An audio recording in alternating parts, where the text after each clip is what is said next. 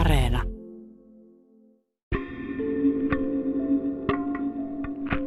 Onko se kuullut tänne? Ihan uskomaton. Naapurin emäntä ties kertoa. Kaverin kaverille kävi siinä. Ai kauhea, tämähän on siis ihan legenda. Onko sekin sit Urbanin legenda? Mä en tiedä ihan varmaksi, onko tää totta, mutta... Urbaanitarina. Kaupunkitarina. Mökytarina. Kiertotarina. Mökytarina. Ihan uskomaton juttu. Ihme juttu. Tää on siis urbaanilegenda. Urbaanilegenda. No niin on, niin on. Yksi kertoo, oli silleen, että... Ei vielä. Tässä jaksossa vuorossa ovat tarinat, joissa kohdataan moraalisia ongelmia ja häpeää. Kaikki varmaan on kuullut. Tämä varmaan on tapahtunut. Kohta vuoron pääsevät kertojat. Ensin kansanperinteen tutkija Kaarina Koski, ole hyvä. No, mä olen kiinnostunut tavallisten ihmisten kerronnasta ja monenlaisista asioista, mitä tavalliset ihmiset niin kuin ajattelee. Että nämä nykytarinat heijastaa sellaisia pelkoja ja ajatuksia, joita ihmisillä on tässä yhteiskunnassa. Ja mä oon kiinnostunut sekä näistä nykytarinoista, että myös vanhempina aikoina tallennetuista tarinoista. Tarinoissa ei sanota suoraan, että mä nyt ajattelen näin, tai mä nyt pelkään noita, tai mulla on nyt tämmöisiä ennakkoluuloja. Vaan niissä voidaan piiloutua sellaiseen, niin kuin tää nyt on vaan juttu, ja mä nyt vaan kuulin, mutta tällaista tapahtui. Ja ne levittää hirveän tehokkaasti erilaisia asenteita, mutta myös ne toimii sellaisena varaventtiilinä, että voi ilmaista sellaisia tunteita, jotka on itselle vähän hankalia ja niiden avulla voidaan myös keskustella asioista. Että ne on siinä mielessä aika jännä, että ne on tällaisia epäsuoria ilmaisuja joistakin yhteiskunnassa liikkeellä olevista ajattelutavoista. Kaikki varmaan on kuullut tämän tapauksen. Silloin kun mä olin niin kuin pieni, niin vannottiin sen tämmöisen vapaan kasvatuksen nimeen. Tämä tapahtuu bussissa. Metrossa oli pieni poika ja sen äiti vierekkäin. Ja niitä vastapäätä istuu mummo. Lapsi potkii vastapäisen miehen kipsattua jalkaa. Lapsi siis toistuvasti monotti tätä mummoa sääreen niin, että sitä niin kuin mummo aidosti sattui. Ja se mies huomautti tästä sille lapsen äitille. Että hei, voitko kieltää sitä lasta? Mummo pyysi, että voisiko äiti sanoa että lapselleen, että lopettaisi. Ja äiti vastasi, että ei, että hänellä on vapaa kasvatus, että hän saa tehdä mitä vaan. Koska mun lapseni saa vapaan kasvatuksen ja silloin se mummo joutuu lähteä siitä paikalta ja sitten se poistuu siitä bussista. Ja sitten siitä viereisestä loossista tuli hieman ronskimman kokoinen mies. Semmoinen nuori mies. Räkäsi sitä suoraan naamaa ja sanoi, että hänelläkin on vapaa kasvatus. Sylkäsee sitä äitiä kasvoihin ja se sanoo, mäkin olen saanut vapaan kasvatuksen. Tämä vapaa kasvatus on ollut niin kuin sellainen juttu joskus 80-luvulla, kun lapsia on alettu kasvattaa toisella tavalla. Et aikaisemmin pyrittiin kuuliaisuuteen ja kovasti komennettiin ja lapset ei saa sitä ja lapset ei saa tätä. Ei saa näkyä, mutta ei kuulua esimerkiksi. Ja tämä kuvastaa niin kuin sitä ristiriitaa niin kuin sinä aikana. Että totta kai kaikkina aikoina on vähän ongelma se, että niin kuin kuka saa lasta komentaa. Että aikaisemminhan ajateltiin, että lasta voi komentaa kuka tahansa, että koko kylä kasvattaa lapsen ja nykyään ei pidetä siitä, jos vieraat puuttuu lapsen kasvatukseen. Toi on siinä mielessä kärjistetty, niin kuin tarinassa yleensä pitää ollakin, että lapsi aktiivisesti tekee jotain, millä se aiheuttaa kipua sille toiselle ihmiselle. Ja nämä on kaikki kuitenkin vanhemman vastuulla, että ei se lapsi siitä hyödy, jos ei se niin kuin opi ymmärtämään muiden ihmisten huomioon ottamista. Jos äiti ei opeta sitä lapselleen, niin ei häntäkään kohtaan sit tarvitse olla huomaavainen. Että tässä on niin kuin sivullinen antanut opetuksen sille äidille, että kyllä sitä lasta pitää kasvattaa. Tämä käsittelee just näitä tämmöisiä niin kuin ihan perusasioita, miten ihmisten kanssa ollaan. Mutta mä luulen, että vastaava niin kun kysymys kasvatusasioissa olisi nykyään just tämä tämmöinen niin kun todellisen kohtaamisen ja kännykän äärellä olemisen välinen ristiriita. Tämä varmaan on tapahtunut joskus 80-luvun Suomessa. Silloin kun kännykät oli vielä siis sellaista mallia, että näitä tyylin tarvittaa sen niin kuin oma salkun tai se oli vähintäänkin tämmöinen niin kuin tiiliskiven kokoinen. Se oli niin kuin oikeasti tämmöinen niin kuin statussymboli. Niin kännykkään puhuminen oli hienoa, koska kännykät oli kalliita. Kadulla oli siis tämmöinen onnettomuus. Ohi kulkee juppi. joka puhuu kännykkää varmaan semmoiseen mielettömän kokoiseen luuriin tuohon aikaan. Ja joku oli ilmeisesti, nimet oli jäänyt niin kuin auton alle tai jotain, siis ihan oikein niin kuin vakava onnettomuus. Ja siinä sitten niin kuin niihin aikoihin, kun ei ollut puhelimia kaikilla, niin sitten ruvettiin niin kuin katsomaan, että hei, tuossa kävelee nyt tommonen niin kuin äijä, joka puhuu puhelimensa, että silloin just on niin kuin puhelinluuri korvalla. Että ihmiset yritti tälle bisnesmiehelle sanoa, että hei, nyt onneksi sulla on toi puhelin, että nyt me tarvitaan sitä. Ja sitten tämä mies vaan näytti kädellä, että ei, että hänellä on tässä tärkeä homma kesken. Ja että hei, tuu tänne nyt, että voitko niin kuin soittaa lääkärille tai niin kuin ambulanssi tänne, että saadaan niin kuin äkkiä tänne apu. Niin kävi ilmi, että kun niitä oli sellaisia feikkipuhelimia, se on vaan niin kuin muovisia, niin ei ollut mikään oikea puhelin. Ja selvisikin, että se oli leikkipuhelin, että se ei ollut oikea kännykkä. Oli pukumiestä hieman nolottanut. Siinä sitten ilmeisesti aika häpeissään joutui tunnustamaan, että ei tässä meikään voida soitella. 80-luvullahan tuli tämä tämmöinen niin kuin juppi-ilmiö, eli se tuli lyhenteestä Young Urban Professional. Se oli niin kuin tällainen menestykseen suuntautuva ihmistyyppi, joka halusi tämmöistä niin kuin pintaliitoa ja menestystä ja rahaa ja halusi myös osoittaa sen, että hyvin menee. Ja Suomessa sitten tästä tuli tämmöinen vastakkainasettelu, että on jupit ja juntit. Just nämä kännykät oli yksi, mikä oli sellainen, että jos henkilö on juppi, niin hänellä täytyy ehdottomasti olla kännykkä ja sitten esimerkiksi tämä kännykkä onkin sitten vaan pelkkä kuori. Ihan samalla tavalla kuin se heidän menestys ja kaikki muu on pelkkää kuorta, että he vaan esittää, että he on hienompia, mutta he ei ole yhtään parempia ihmisiä. Mä muistan, siis mun äiti oli tosiaan niin kuin kaupassa töissä ja kertoi siis sellaista tarinaa, että siinä sitten kun niin kuin jonotettiin siellä niin kuin kassalle, niin siinähän oli tietysti aikaa niin kuin vähän havainnoida muista ihmisistä, että millaisia ostoksia he tekevät, mutta samalla, että miten ne käyttäytyy. Ja siinä oli sitten ollut tämmöinen niin kuin äijä, joka aika reteesti veteli siihen, niin kuin sitten silloin tämmöinen niin kuin kännykkä, tämä vanhanmallinen.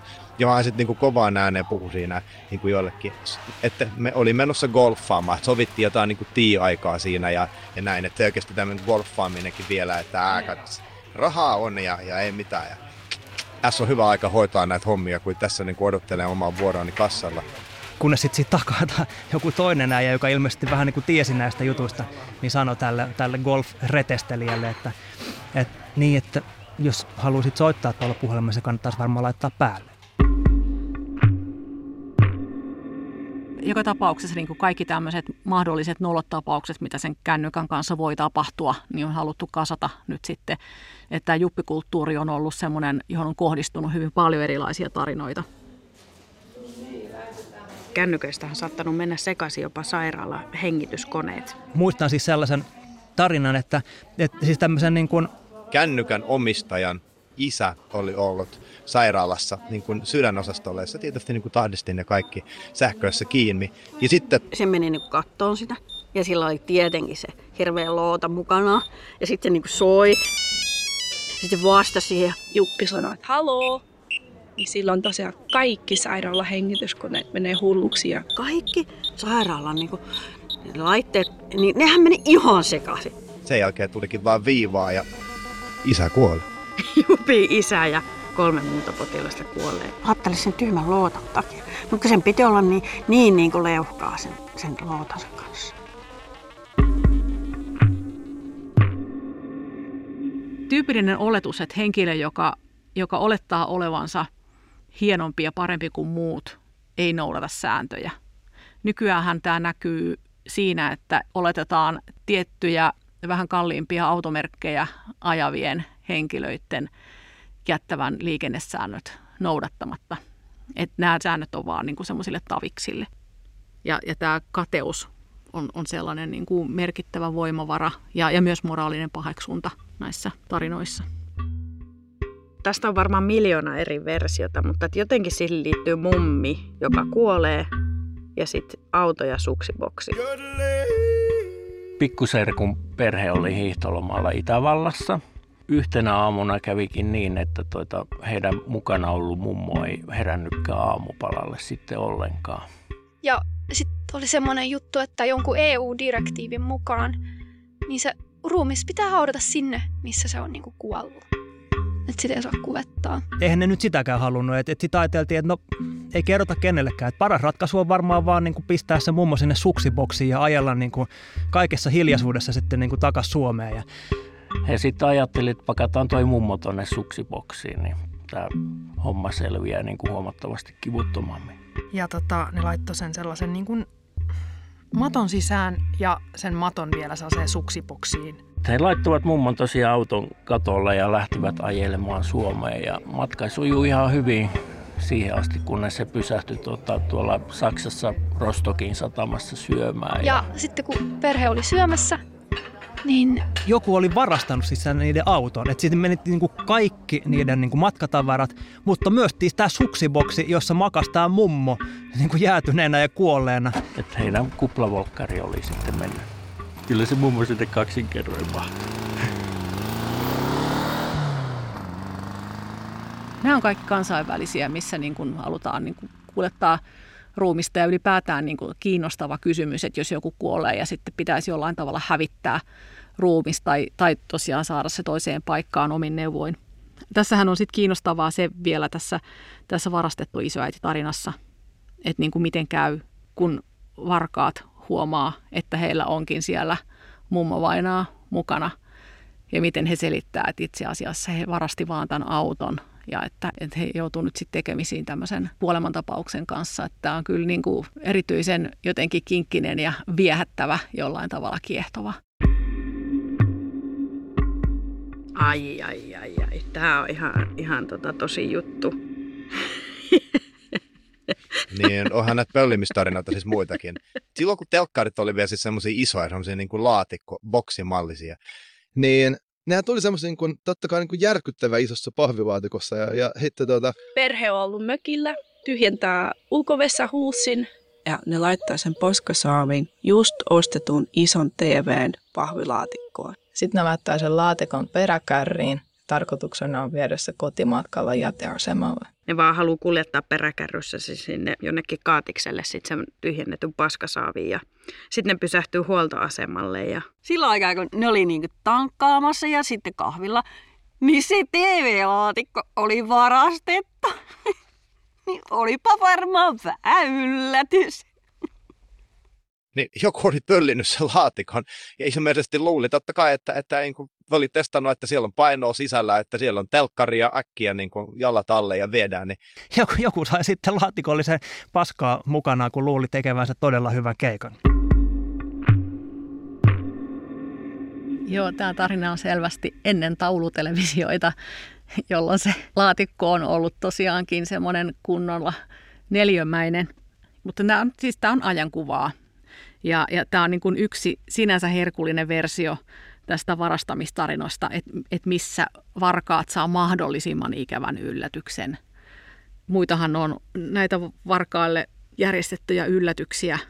Et yksihän on tämmöinen, missä lääkäri on ottanut vähän ylitöitä kotiin, eli hänellä on laukussa joko jonkinnäköinen ruumiinosa tai ihan siis kuolleen ihmisen pää, jota hänen pitäisi opiskella illalla kotona. Ja hän jättää laukun hetkeksi vartioimatta, kun hän käy junan vessassa ja sitten sillä aikaa on joku vienyt hänen laukkuunsa.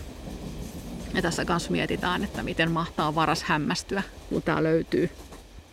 Näitä, että varas vie jonkin tämmöisen epämiellyttävän, yllättävän asian, luulen sitä joksikin arvokkaaksi, niin näitä on ollut siis todella kauan.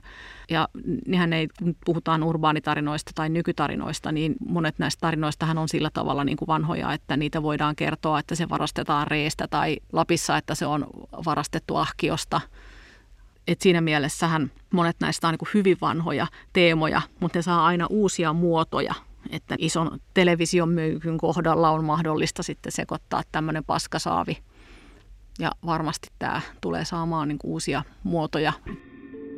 Näitä uusia muotojahan on sellaisia, että tämän tyyppistä on kerrottu nyt ihan niin kuin meemityyppisenä, ettei kokonaisena tarinana, että jollekulle kävisi, vaan niin kuin ihan hiljattain on kiertänyt sellainen, jossa kehotetaan ihmisiä hyvänä vinkkinä, että kissan hiekat voi pakata Amazonin pahvilaatikkoon ja jättää siihen sulkea tiiviisti ja jättää siihen autotallin ulkopuolelle, että kyllä ne joku siitä varastaa mukaansa.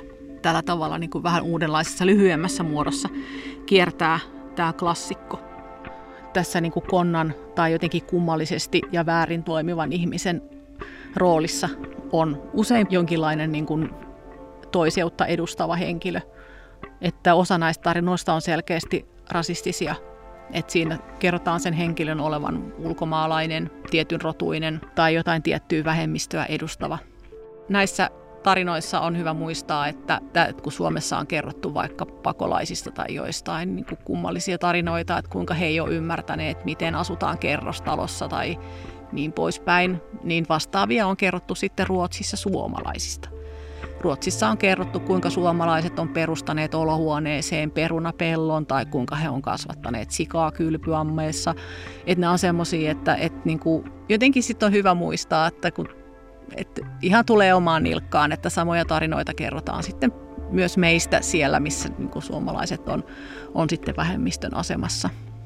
Et se on jännä, että nämä epäluuloa etnistä tai uskonnollista tai jotain muuta ryhmää kohtaan kohdistuvat epäluulot näissä tarinoissa, niin ne kiertää vuosisadasta toiseen ja aina niille löytyy uusi kohde. Ja siinä mielessä näiden kaikkien kohdalla on aina hyvä pieni sellainen lähdekritiikki, että kehen he nyt milloinkin kohdistuu. No ne kertoo sen kyseisen yhteiskunnan todellisuudesta ja siitä, että mikä ryhmä koetaan juuri nyt uudeksi, ehkä pelottavaksi. Ei olla vielä totuttu näihin ihmisiin. Yksi repe, tuubansoittaja, meni Ruotsin laivalle ja pasku pöntön tukkoon heti kättelyssä. Helsingin kaupunginorkesteri oli kiertueella Ruotsissa. Laivan vessat, niin nämähän on semmoisia niin kuin pieniä koppeja ja niin kuin, Tinna oli sitten niin kuin hirveät jännäkaukat vääntänyt. Se kävi vääntämässä hirveän saven sinne hytin vessaan. Kakannut hytin pöntön tukkoon. Eikä löytynyt mistään sitä vessanvetonappulaa eikä ketään keltä kysyä. Niin sitten se menee kurkkaamaan sinne käytävään ja sitten sen käytävän toisessa päässä niin on siivooja. Mutta se puhuu ruotsia. Tämä niinku ei osaa mitään tämä sukulaismies. Ja yrittää niinku siinä selittää jotenkin, että sen verran osaa, että sanoo, että niinku kom kom. Kom kom. Kom kom. Ja sitten se siivooja tulee sen perässä, sitten se on kom, kom, ja vie sen sinne vessaan. Niin kuin näyttää sormella ja osaa niin kuin just sanoa, että titta, titta. Titta, titta. Titta, titta. Titta, titta. Titta täällä. Niin kuin sinne pönttöön ja painaa sitä nappulaa. Ja totta kai se vessa veti ihan normaalisti. Sitten tämä on niin vähän hämmässä lähdystä, katsoo tämä ruotsalainen työntekijä siinä. Ja sitten se kakka meni alas ihan normaalisti.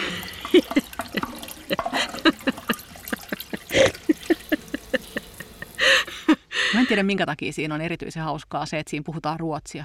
Just se niin kuin, että titta, titta. Että en mä ole koskaan kuullut tätä millään muulla kielellä, että tyyppi niin kuin yrittäisi englanniksi selittää. Siinä kuvittelee sielunsa silmillä sen tilanteen, kuinka noloa se on. Että tyyppi on vaan kutsunut siivoajan katsomaan, kuinka hän vetää vessan. Mä olin kerran isossa tavaratalossa täällä Helsingin seudulla ja mä pongasin siellä ihmisten joukossa semmoisen yhden erittäin tunnetun suomalaisen julkkiksen mieshenkilön. Hän käveli siellä hyllyjen välissä ja puhui puhelimeen, kännykkään siis. Ja mä ajattelin, että no en mä viitti tuijottaa, mutta sitten tapahtui jotain semmoista, että mä en voinut lopettaa sitä katsomista, sitä tilanteen seuraamista, kun hän puhui siis tosi tärkeältä kuulostavaa puhelua. Puhuttiin isoista rahoista ja tuotannoista ja yhtäkkiä se sen puhelin soi.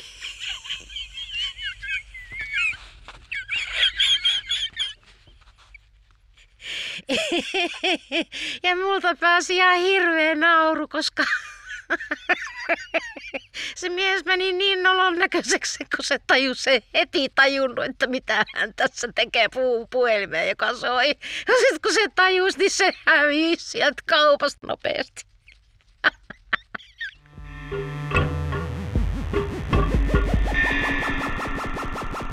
Eiku, oliko se niin? Eikä se olekaan niin kuin, että se onkin urbaanilegenda, okei. Okay.